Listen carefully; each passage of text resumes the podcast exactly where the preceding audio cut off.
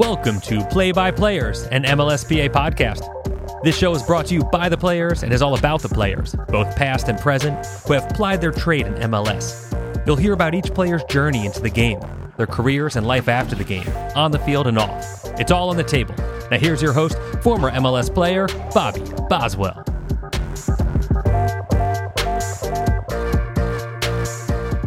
Hey, everybody. Pretty excited today. We've got uh, one of the real superstars in uh, American soccer and MLS on the podcast. He is a two time Supporter Shield winner with two different teams, FC Dallas and LAFC. He is an Open Cup champion. He's a MLS All Star. He's a best 11 selection.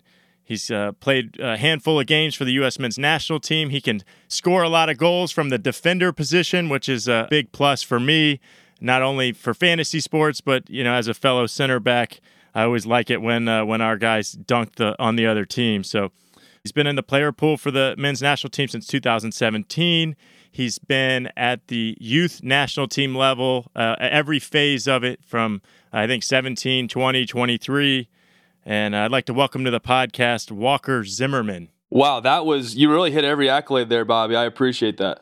Oh, I didn't hit everyone. I got plenty more. That's just the uh, that's just the synopsis. But I, the the best part of this whole thing is, you know, I always look guys up, and for me, the first thing that I knew it was going to be good when I looked uh, looked at your Wikipedia page, and I see that your full name is Walker Dwayne Zimmerman. Do people call you Dwayne? Is that a is that a joke going around with some of your friends or no? I try and keep that under wraps a little bit, but now that it's out there and exposed, yeah, I was named after one of my parents' friends from growing up, an older gentleman who was a, kind of a mentor figure for them. And so he was kind of getting sick and they named me in honor of him. So it's definitely a, a, weird middle name. The spelling gets people every time. And when I tell them, I'm like, my middle name is Dwayne, I'm like, try and spell it. And very rarely has anyone spelled it right the first time. For those that don't know, it's D W A I N, the big Dwayne Zimmerman on the podcast today. Happy to have him on. So, you talked about your family. I was going to talk about Atlanta first, but let's talk about your family. I mean, I always say that uh, center backs are a competitive group. I don't think we've had a more competitive guy on the podcast than you. We can get into that a little bit later. But uh, you grew up in, in quite a sports family. Let's tell us some of the accolades. Your your great grandfather, I think, is where it starts, but it goes it goes forward. Tell us about some of the athletes you have in your family. Well, there, there certainly is a lot of history on, on my mom's side. My great grandfather, my grandfather, my great uncle, uh, they all were captains of the Auburn football team my great aunts in the Tennis Hall of Fame. And then, you know, as we get to my direct family, my oldest brother was a punter at Clemson University for four years. And then my middle brother's kind of somewhat of an intramural legend uh, from GCSU down in Georgia. So definitely, you know, grew up with a lot of athleticism around me. And being the youngest, it kind of made it easy for me because I was always playing against people who were bigger and older. And it was always difficult for me. Yeah, and then you referenced Georgia in there. You grew up in the Atlanta area. When I was growing up, Atlanta was a was an absolute hotbed for soccer specifically, and there were a lot of great players that came out of there. I think there was a little period there where it kind of there weren't as many guys coming out of the Atlanta area, but uh, you're obviously a, a, powerhouse of a name. Tell me what it was like playing soccer in, in the Atlanta area in Region Three in ODP. There was certainly a lot of talent in Atlanta, and like you mentioned, Region Three. Some of the older guys who are now in the league. Chris Duvall played at the same club as I did growing up, two years older. He's at Portland now.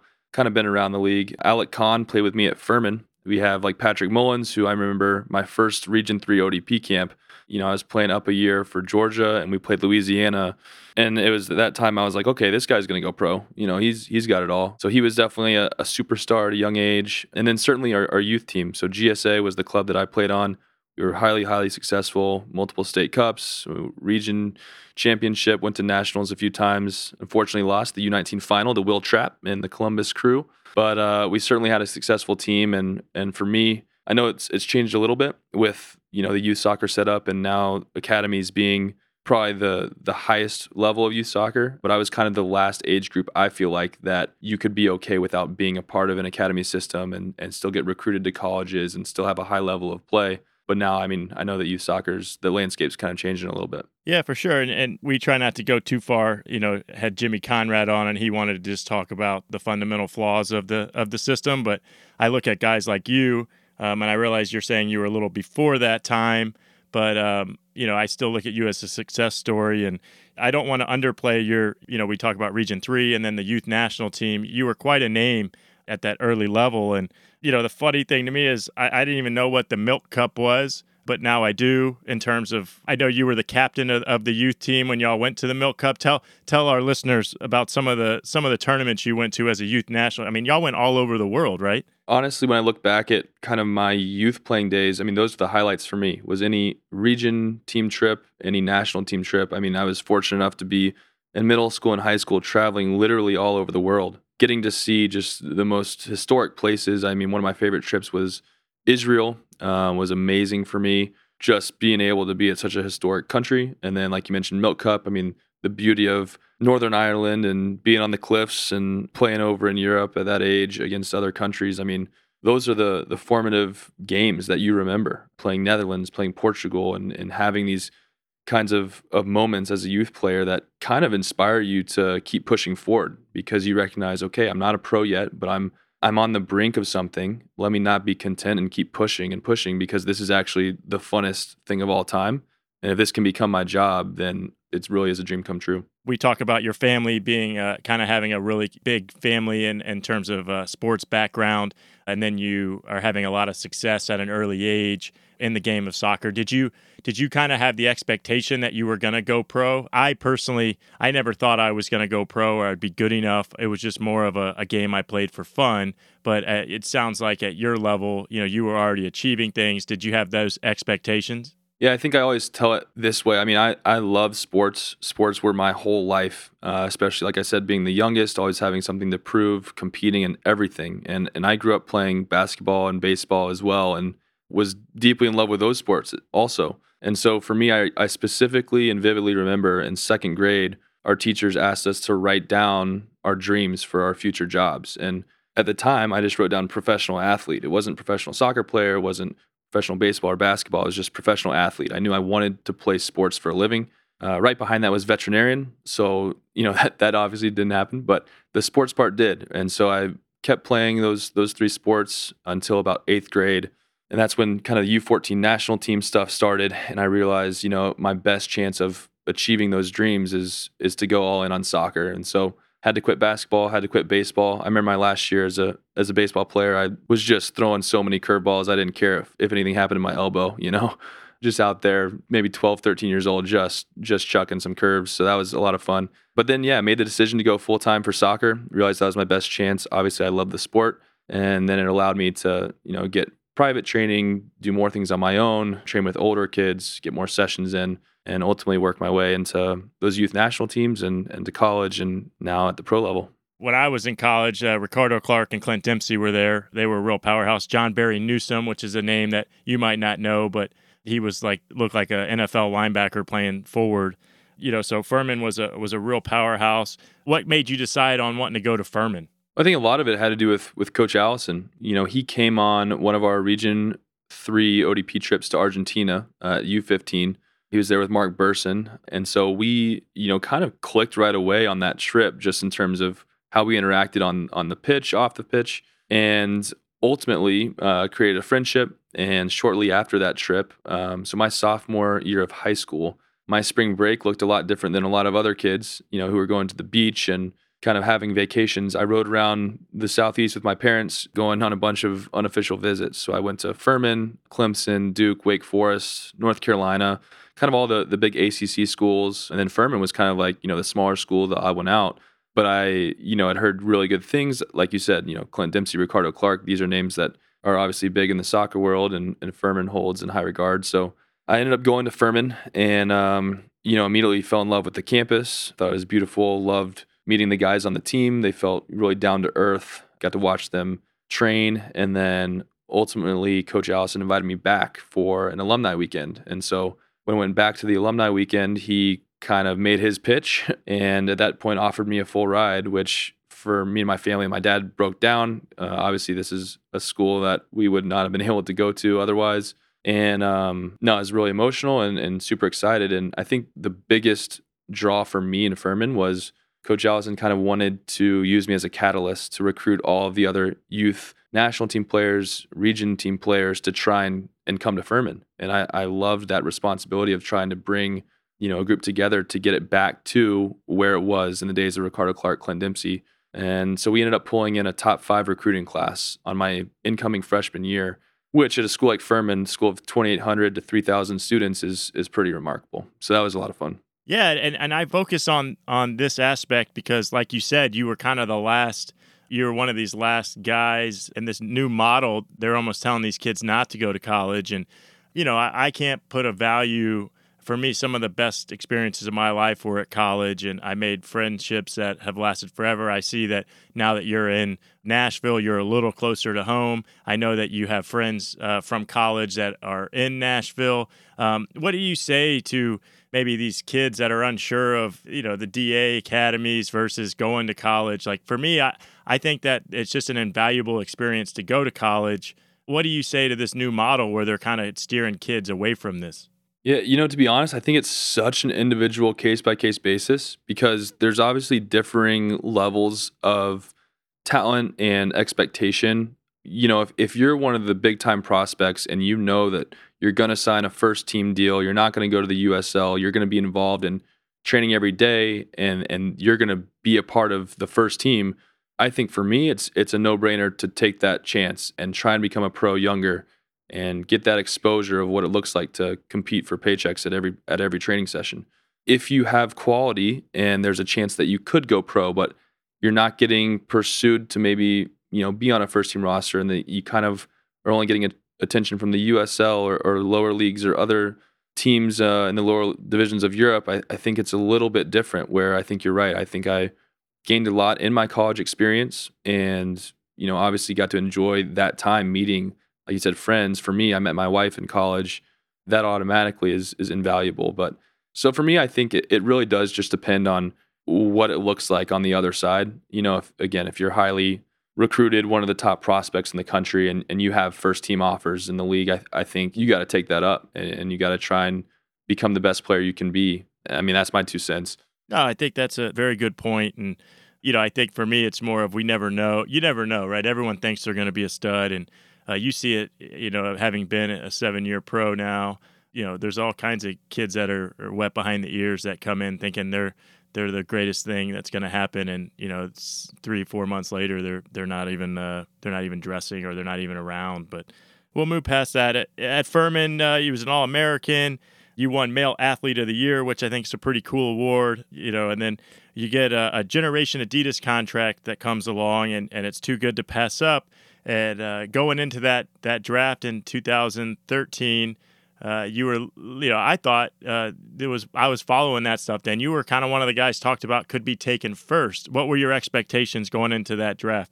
Right. I mean, the draft process for me was honestly so crazy. I was injured, so I missed the combine, and that was a, a different experience because obviously people got their chance to prove, you know, their abilities at the combine from all in front of all of the coaches. Like you said, my you know projected pick was between you know one and six, and it was like if if you're still on the board at Colorado at six, you're gone. Like you know they're going to take you. And so that's all I heard kind of going into the draft. Uh, the day before, I met with uh, New England, who obviously had the first pick. I did meet with Colorado, and I, I think I might have also met with Vancouver. It's kind of hard to, to remember now. But all teams that were kind of in that the top six, and I didn't meet with anyone outside of those picks. And uh, as soon as you know, the fifth pick went and it wasn't me, I kind of gave my dad a fist pump because I was like, oh man, like I'm going to go to Colorado. Like I know Denver's a great city. And that was just my expectation. And then literally, I didn't get drafted six. And at that moment, I was like, oh no, I haven't talked to anyone. I don't know much about any of the other teams, the other coaching staffs, uh, the other front offices. And then thankfully, I didn't have to wait too long. I was picked seventh by FC Dallas and went on, like you said, to have you know a pretty successful five years where we brought two championships to the club. Yeah, and, and uh, those historians, uh, Andrew Farrell was taken at one, and Deshorn Brown was taken uh, at that sixth spot by Colorado. Uh, he were taken by Schellas Hyndman, who said, uh, you know, they didn't expect you to be on the board. Uh, kind of a, they already had some defense heavy lineup, but with a player like you, they had to take you. So you're 19 or 20 years old. tell me, are you excited? Are you nervous? What are you looking forward to? And, and walk me through going into Dallas. You know, I was super excited. Um, obviously, this is the moment that you've kind of been waiting for, but kind of had again the, the tricky injury that had kept me out of the combine. Was dealing with some uh, athletic pubalgia, uh, which for those listening is just inflammation essentially of the pubic bone and like kind of low ab abdominal pain, uh, symptoms that are similar to a sports hernia, and it would just kill me to try and sprint, to kick, and so I literally was was out for a couple months, and then ended up getting my debut in May of that rookie year and the first two years were tough for me. I ended up having some muscle injuries, um, hamstrings, the first two years, and it was really frustrating because in my mind I had always kind of been healthy. I'd always kind of been, you know, expected to be a, a key player for the teams that I was on, which you know isn't different from a lot of people entering the league. Um, they're used to being key players for their teams, but it was a struggle. I mean, mentally you're frustrated, and so I, I think I only played seven games my my rookie year. Not that many more my sophomore season. And then finally, you know, looking back, it's such a blessing because it, it's helped me learn how to take care of my body a little bit better, what exercises work for me, what routines work for me, what kind of treatment I need, stretches I need. And so now it's it's been really positive from from there on, but the first 2 years were definitely frustrating who made it hard on you? I mean, did, was it pretty easy transition? Did you have you know someone take you under their wing, or or was uh, you know it's kind of a I don't want to lead you into the Blas Perez conversations, but I mean, what uh, he seemed like from the outside just a, a, pain in the butt to to play against. I don't know how good of a teammate he was, but I mean, were, did anyone make it hard on you as a young guy? No, to be honest, it was a, a pretty good locker room when I came in. You know, Chris Seitz was obviously there for a while, one of my good buddies. George John and Ugo Ihemelu were key factors for me in my development, obviously as center backs. Bobby Warshaw was great in terms of the first couple weeks, just you know helping me feel comfortable and acclimated, and and like I had a friend there. So it was really important just for for guys to to take in rookies and younger players. And honestly, it's been fun reflecting on my experience. And then whenever we do have younger players come in, it's okay. How can I you know treat them the way I wish I would have been treated in my rookie year? And I, I really was treated well for the most part you know, one of the, the funny moments from my rookie year that now I try and do if there's ever an opportunity was I think I was sitting on the bench for my very first time and Chris Seitz is next to me. And obviously the trainers kind of have, you know, your six pack of water bottles in front of you. And Seitz, you know, just happens to hand me a bottle. I'm obviously thirsty and, you know, excited. It's my first time on the bench. Little did I know he had unscrewed the cap to where it's just basically resting on top of the bottle. And I go to pour and squirt water in my mouth. And sure enough, I just dump like literally half the bottle all over my uniform, all over my shorts. And the bench is just, they've lost at this point. They're absolutely dying laughing. I can't believe I got fooled like that. So now I try and, uh, if I'm ever on the bench for, you know, a rookie being on the bench, I try and do the exact same thing. That's awesome. You know what's crazy is I've never heard that prank, uh, which just goes to show you how many pranks there are out there from team to team. That is incredible. So I think, uh, you know, you had some interesting guys there. I mean, how's your Spanish, by the way? I mean, that's a pretty Latin. You know, we played a ton of Dallas. I played you a handful of times in the rivalry with Houston. Y'all were a very, uh, very Latin flavored team. For sure. And, you know, especially once Oscar got there and that coaching staff, there's a lot of training that's done in Spanish. So I would say my soccer Spanish is is really good. And I'm actually very comfortable giving direction and, and communicating in Spanish with those players around me. My conversational Spanish, you know, I have to really, really pay attention to understand what's being said, but can pretty much follow the gist of, of the conversation. And then responding is a little bit broken, but, you know, I think they understand at least what I'm trying to say. So I would say my vocabulary is good. My grammar and actual construction of full sentences might be struggling, but it's definitely been cool to try and learn a second language along the way. And then I also uh, I'm a I think you might be the only player in league history. I, am not sure. I'm sure someone will fact check me on this.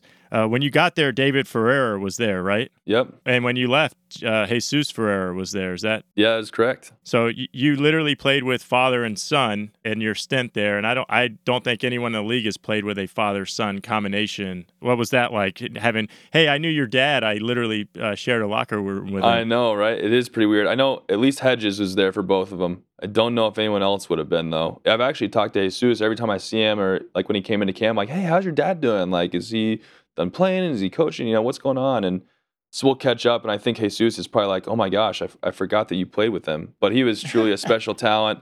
Obviously, won the M- MVP in 2010 when when Dallas went to the Western Conference Final. So I had heard uh, legendary stories of of David and certainly it was fun watching him play kind of his last year in Dallas and just seeing the ability that he does have in trainings and with his set piece delivery and, and precision and passing and shooting. Awesome. Well, uh, so that group, y'all won a supporter shield, an open cup. You hinted at that with the, the hardware. Uh, y'all were, you know, it seems like the Western Conference champions. Uh, you know, an incredibly uh, wonderful defensive unit. You hinted at you playing alongside uh, Matt Hedges. What will you take away from you know those Dallas days? Uh, what, what's and you look back on it. What's your what's your your best memory of that group? Well, I think you know a lot of it is, is is off the field as well. I really grew a lot as a person. I mean, you come into a league at 19, and I think I left there at you know 23, maybe 24 and so there's those are pretty formative years for me where everyone else is kind of in college and also maturing uh, but having to be on your own so young uh, you do have to grow up a little bit quicker and thankfully dallas i felt like was such a great starting point for me just in terms of how simple of a city it is to, to get around the layout of just being able to train and play at the same facility everything's convenient i had a lot of really good friends outside of soccer a really good church community you know, life was simple and almost the, the perfect place to start. I learned a lot about hard work and we we trained so hard under Oscar. You know, that's it's important to learn how to do that. And, you know, whether load management, you can get in all that kind of conversation as well. But just learning how to work hard, how to be a good professional, and how to kind of overcome adversity because there were a lot of moments for me where I had to kind of overcome adversity in Dallas. And then to be able to do that with a group of guys, win trophies, obviously you're never going to forget your your first or really any championship that you win. And so those are some some pretty fun memories that I have of Dallas. Yeah, and you, you bring up some trials and tribulations. Uh, one of those while you were there was the the Olympic qualifying cycle.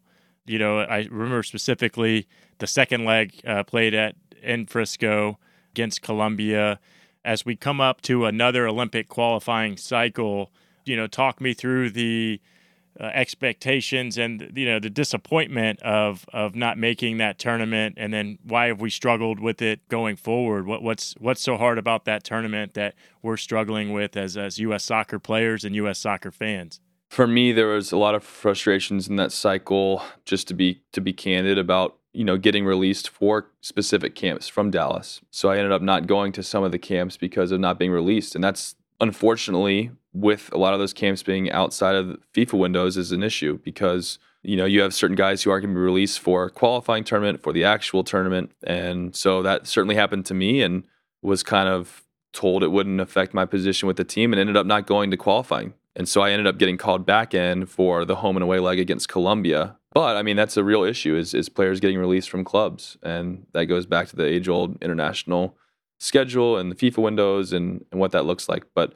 you know, we have such a great group of of players right now. You know, I got to see a lot of them firsthand at this past January camp. We had a lot of U23 age eligible players who came in, worked hard, competed every single day, and I think really grew a lot and grew their understanding of the game, grew their understanding of the culture within U.S. soccer and what's expected of you when you put on that jersey. And so for me, I think that was a, a really big positive was to have those guys in camp have them ready to wear and and represent the crest. And I'm, I'm really excited to watch. And hopefully, you know, we'll see what happens with all of this traveling and and coronavirus, how it affects those camps. But I'm really excited to watch them compete because there's a lot of talent in that group. Yeah, no, it's uh, it's definitely exciting time. Uh, some optimism, not the coronavirus part, but the optimism that this could be the group. Um, you know, and I think we still have those issues, right, of getting uh, players released and getting the quality minutes together, and, and expecting them if they don't get those minutes to to perform. Uh, you know, when you could be playing against teams that have had more more time together and you know are a little bit uh, some of them higher quality players uh, across the board, but we'll move past that. I appreciate you touching on that. It's a, a sensitive subject, I know. So let's talk about uh, you wind your days down in Dallas. Talk to me about going to LAFC. I mean, what it's expansion team. What are you thinking? How'd you find out? Are you excited? You know, is your is your wife happy?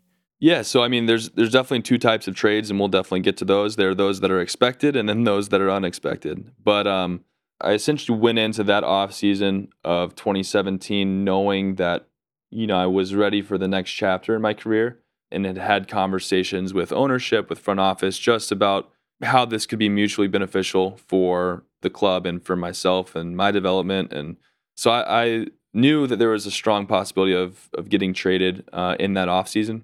And, you know, they were great about working with me and making that a possibility.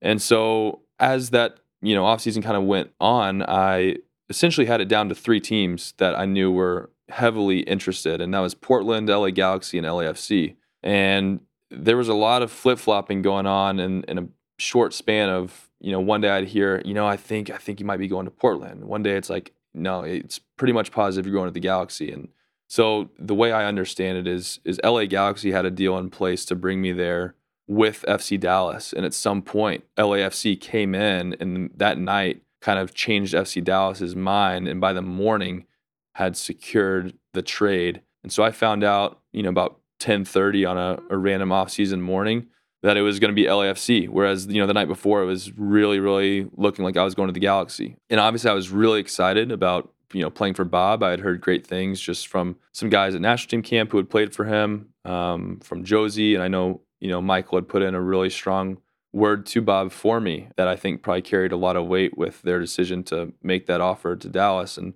you know, I was I was pumped to be a part of an expansion team, to be moving to Los Angeles, to kind of just begin a new life out there, uh, different lifestyle, obviously different team, and then the way that the the club ended up uh, having success, kind of with their support and with their play on the field, was incredible to be involved in. Yeah, and I think you know from a Dallas perspective, it didn't make a lot of sense to the fans and you know people around the league. You know, I think a lot of times, and we'll we'll see what happens here with LAFC. But I've been a part of these type trades uh, as a center back when I think I was a very good center back. I think you're a very good, much better center back, and I think that you can't just say you're going to uh, trade away your your good center backs and expect the result on the field to stay the same. Because you know, other than the the holding midfielder, I think the center backs are the glue that kind of keep the group together you know, so I think there's a reason that LAFC did so well when you were there, and Dallas uh, kind of fell off a little bit, and you know now here we are. We're in LAFC or we're in LA with you, Dallas, and you know Houston, Columbus. There's certain markets in this league that are not covered very well, and you go from playing in one of those markets where you've had uh, you know very very great seasons uh, defensively, and now all of a sudden you're you're shed in the limelight that is LA. You know I see that you're doing all kinds of social media stuff when you get there. Did you throw out a first pitch? Did I, do I have that right? I did. Yeah, I got to throw out a first pitch at the Dodgers game, uh, which was a lot of fun. Was it a strike? Of course. You know, it was a little little tail on that fastball. You talk about curveballs and playing baseball. You better throw a strike. That that was something I always wanted to do that ne- I never got to. So I was happy to see that. Uh, you know, our guys got to do that, and but tell me, I mean, what's it? Do you feel like you went from a really underserviced market in terms of media coverage to uh, you're at the forefront now? You're in the prime time lights. You're able to grow facial hair now. You're you're kind of a, a young, good looking. You're now a man. Do you feel like that was the right transition at the right time for you? Absolutely. I mean, I think it was just the perfect timing, the perfect situation. And you're right about the aspect of kind of the underserviced market, then going to Los Angeles, you know, home of all media and star power and expectation for their sports teams. And so, you know, from the beginning, I think there was that expectation to win, the expectation to win trophies. And, you know, that was made very clear to us. It doesn't matter that you're an expansion team, you you need to perform and you need to win. And I think we were really fortunate to get the right mix of guys together, the right mix of staff, and then certainly all the work behind the scenes in the years leading up to our first game where the support by you know the the kickoff to that season was there, and it was special to play in the Banc under in those environments, and I think they play a big part in why we had you know the historic season that we did last year. Yeah, and you guys you won a supporter shield. You crushed pretty much uh, like every record uh, from a you know goal scoring to the goal scorer. Y'all were quite a squad, and it's tough. You know, I've been on supporter shield winning teams, and it's tough to maintain that level and get a good ride in the playoffs. So I know some people will point to that negativity. I don't see it that way. I, I thought y'all were one of the best teams, not only uh, in the points wise, but you were so much fun to watch. You know, you scored a uh, you scored a lot of goals with your head, but you scored a, a banger or two with your feet. As a casual fan, I think everybody likes center backs that score goals, and, and you are uh, you are up there with the best of them. Uh, uh, what makes you so dangerous? What separates you, I guess, from uh, some of the other center backs around the league that don't don't score or have so much success scoring goals? Well, you know, I, I think it's the desire is certainly there. Um, I bet you would agree with this that every center back likes to think of themselves as a number nine whenever they're in the box.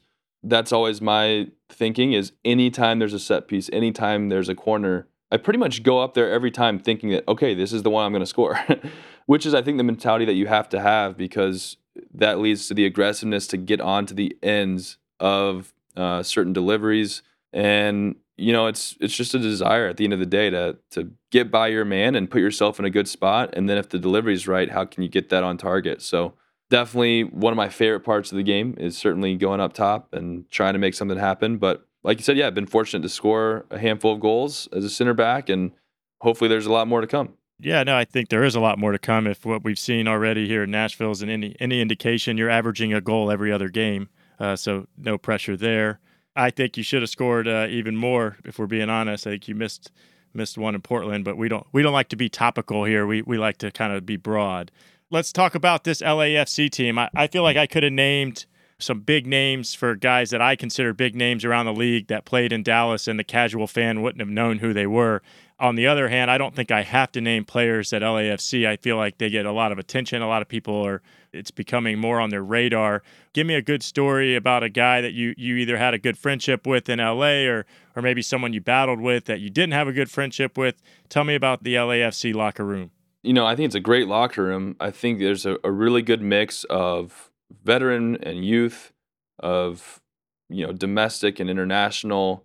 And I think a lot of the success of the club really does obviously Carlos, everyone talks about him as a player uh, but his humility in the locker room is very, very key because you know you can see how some DPS can really affect the narrative of the team, and Carlos tries to stay out of that narrative of being. He knows obviously he's the face of the club, face of the team, but the way that he handles himself each and every day is pretty awesome to, to see, and he's really generous. Um, always willing to to help out in any way that he can. I think a lot of it does really start from him. And then there's the development that we've seen from a lot of players, you know, specifically Latif Blessing and his role coming in and turning into a center mid. Eduard's development from year one to year two was really, really fun to watch. Seeing Mark being able to, you know, have an MLS All Star season after all of his kind of upbringing uh, and fighting through the USL. And then you got younger guys like Tristan Blackmon, and a story on him would be it was May of last year, and he hadn't really gotten a run of games. Um, he was frustrated, he was annoyed, and you know, I would say even in training, and he would admit this too, not quite competing at the level that he knew he was capable of. Just you know, whether it was frustration or not thinking he was going to get the minutes or the call up, and we had a conversation in the car. We carpooled. Uh, Tyler Miller, myself, and Tristan carpooled to practice every day, and uh, I was like, look, man, things can change in an absolute instant. You're one injury away from having a run of games and having an opportunity, and you need to train to get ready for that. You know, you can't just walk through it. You got to push yourself and you got to make sure that you're maximizing what you do every single day because you never know when that moment can come. Crazy enough, Beta, uh, Steven Beitashour goes down with a hamstring injury in Dallas, I think the next week. And then, you know, I was gone for Gold Cup a lot of the summer and before you know it, Tristan probably racked up over 20 games, 25 games last year after not playing in the first five or six games. And obviously, we've seen his development, his maturity as a player, and his ability to play center back and right back, and how much that did help LAFC last year because of whether it was you know injuries to Beta or international absences myself. And so that's just, I think, a, a testament to LAFC and how they can keep guys engaged when they're not playing week in and week out. Yeah, that is important, and you know the depth there. You know, is a John Thorrington's done a great job at, at, you know putting some depth in there. Like I said, I still I don't discount. Uh, you never take for granted, assuming the guy who's next in line uh, can do the job. But I, I understand that it is a business. I don't want to get to that part of it just yet. I do want to talk a little bit more about your time in LA more about your off the field interests and, and what was going on. I, I see that, uh, you know, while you were there, uh, you took on a, a, role at UCLA. Tell people what you were doing there. And is this a, a future interest of yours, or are you just kind of covering your bases and using this to fill your time in a productive way?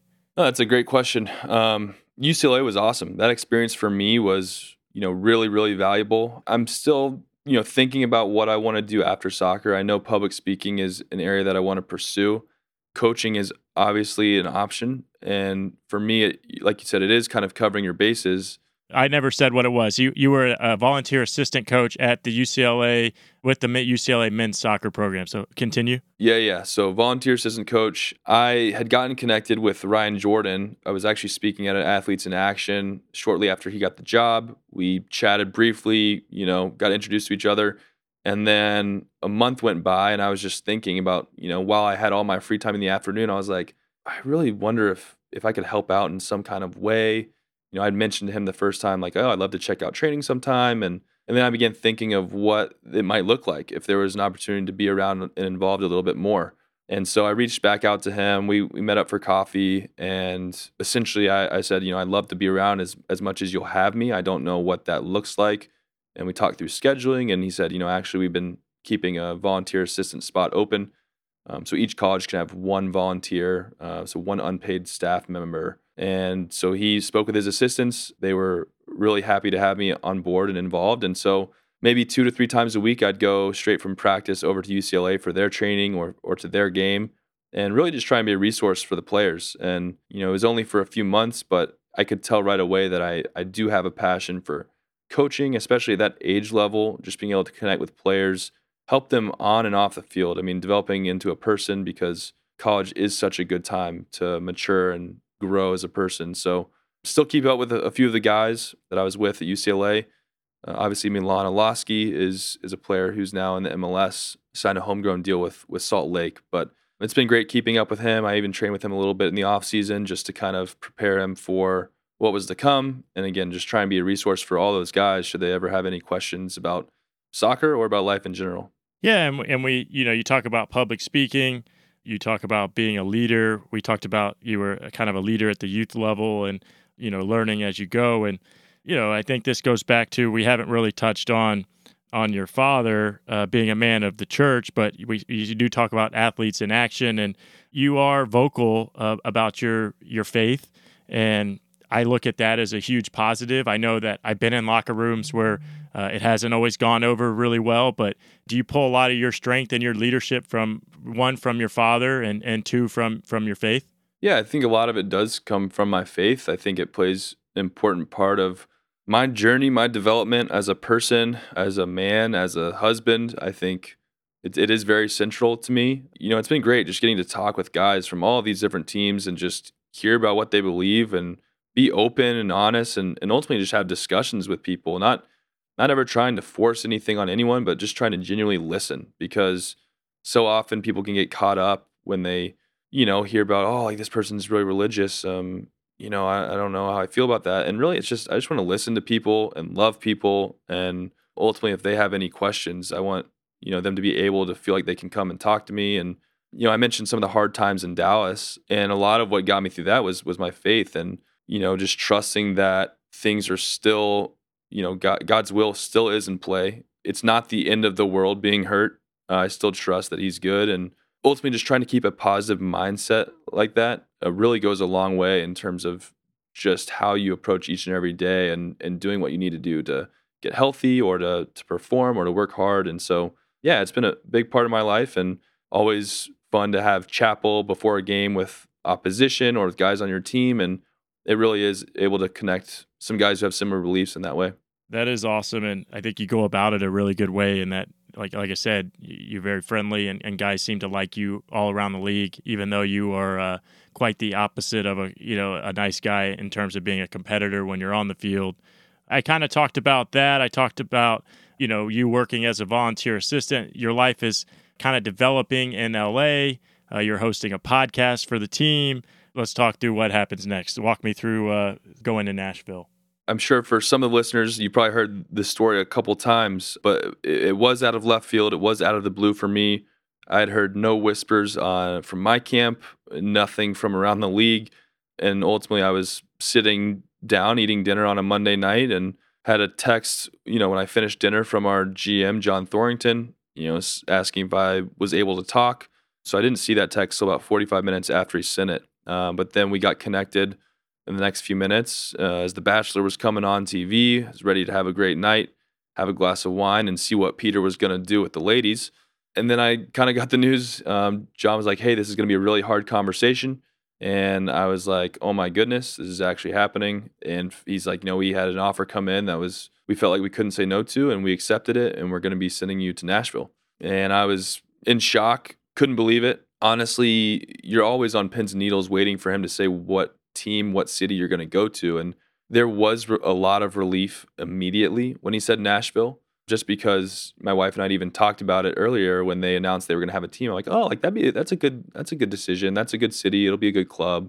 I wouldn't mind ever playing there. And and then sure enough, you know, two years later, I'm finding out that I'm heading there in a trade. So ultimately, there there was a lot of relief knowing that it was Nashville, and I think that made it you know the pill easier to swallow. And now that I'm here and been around the guys and the staff, um, the locker room, it's been a really good fit and seemingly a really good time in my life to make this move. Which you know, at the time, you, there's always a tinge of rejection, or you know, you're just like kind of questioning why that would happen. But to be honest, it's it's been pretty peaceful and smooth, and I think you know, my wife and I are really really excited to be a part of this. Would you have respected him if he had said you were not getting a rose?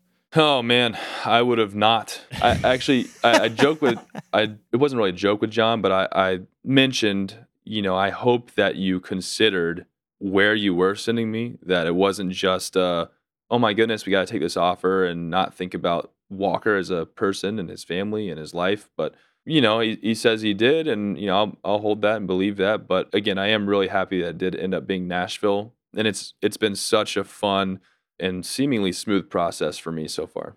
Well, yeah, I, I, make a joke about it. It's there's really not much funny about it. I still am bitter about the things that have happened to me, and I don't. You're still playing, you know. I think you have a very optimistic approach to how it is. I do think you're in a, a wonderful city. It's one of my favorite cities in this country, you know. And then as far as getting the product right on the field, uh, I think you were you were very blessed in that LAFC you know they they spent some money and, and some of the players they brought in. I'm not saying that uh, Nashville doesn't have a chance to replicate some of that success, but I definitely think it's not nearly the same environment or the same landscape. You know, being two years later, just the whole the whole league is different with TAM GAM. And what are your expectations? What would you like to see going forward with Nashville?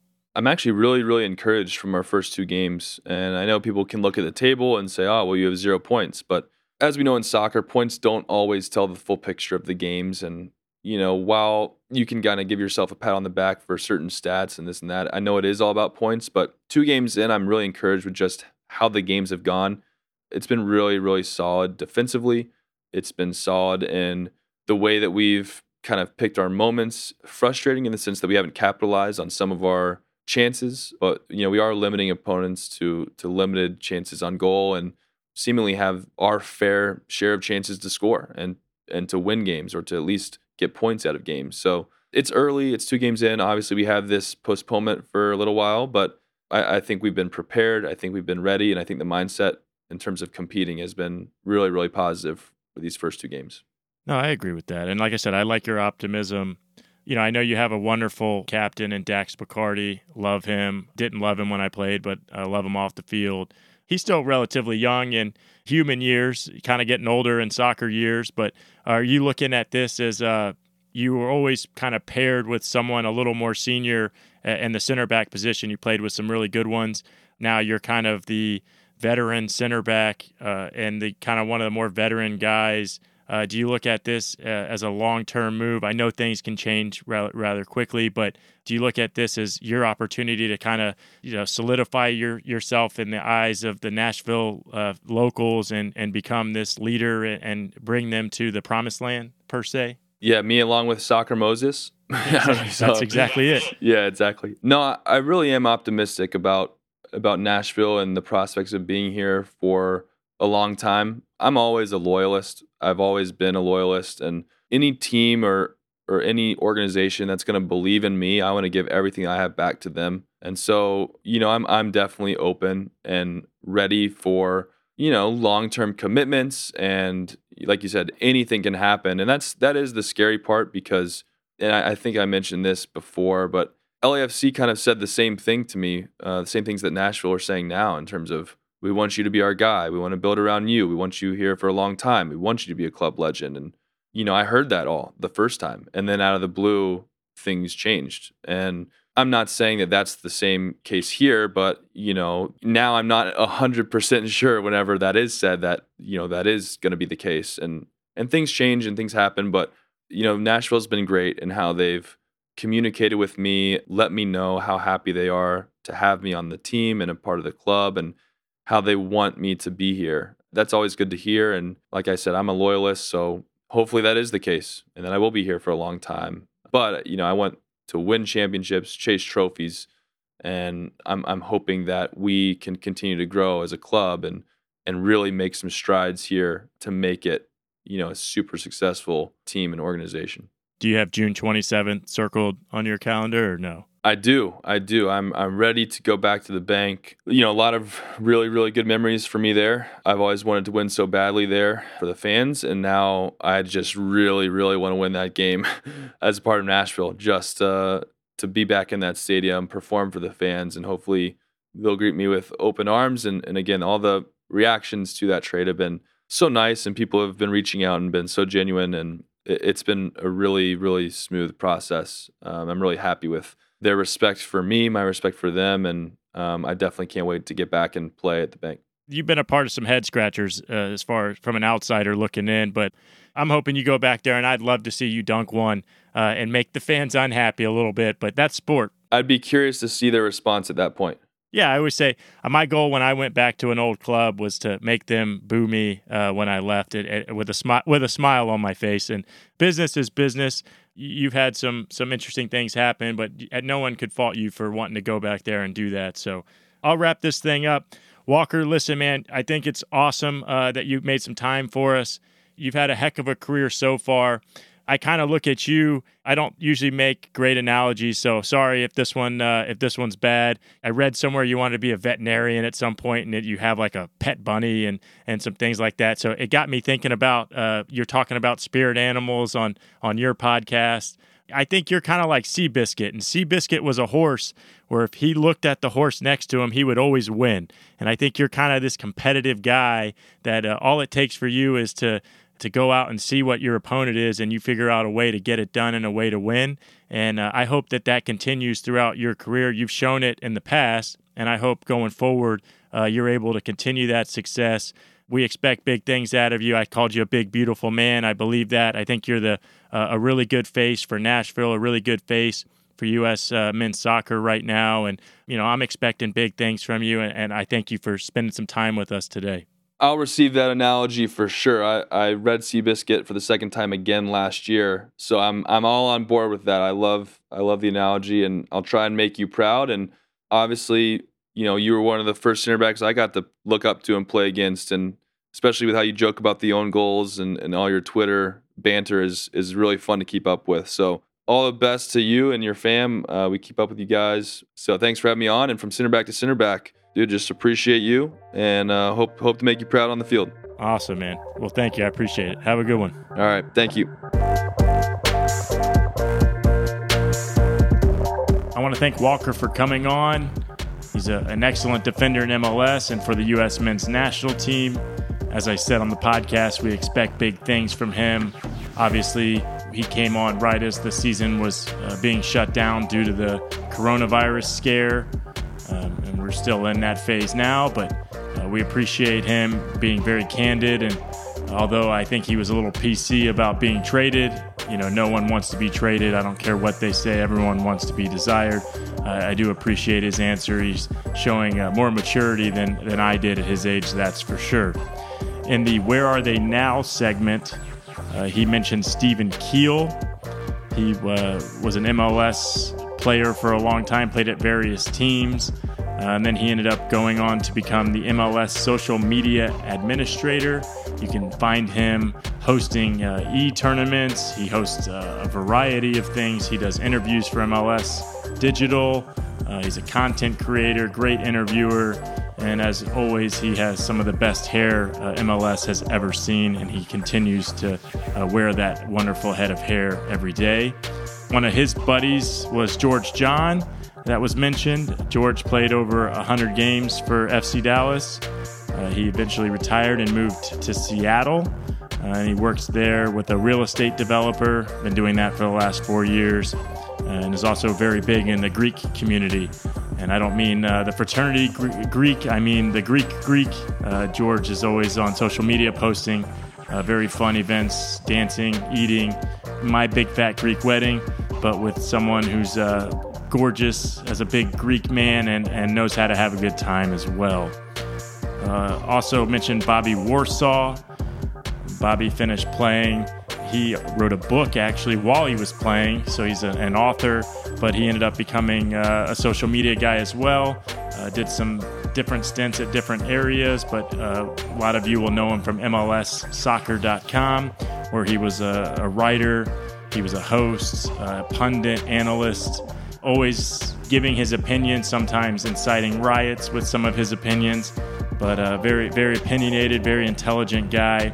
Uh, currently on a hiatus from uh, from the TV pundit and media stuff, uh, but that doesn't mean he's not working on something on his own. He's creating virtual soccer uh, clinics and videos uh, to help the youth of, of the U.S. grow their game.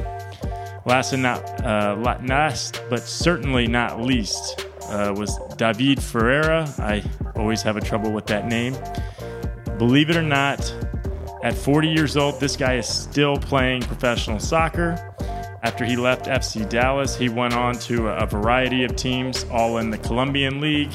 He plays now currently at Union Magdalena, which is uh, in the second division.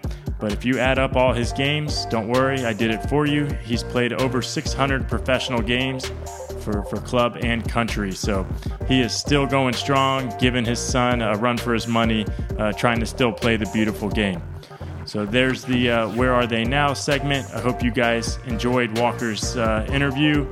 I know that it's always fun to have a guy who's still playing come on. We're going to try to do that more uh, and keep a lookout for uh, for some Zoom videos and some different things that we're having to be creative to come up with uh, at MLS uh, at the MLSPA to get you guys some content while the guys are, are currently on a hiatus. So hope everyone's healthy and safe out there. Look forward to talking to you soon. Have a good one. Thank you for listening to Play by Players.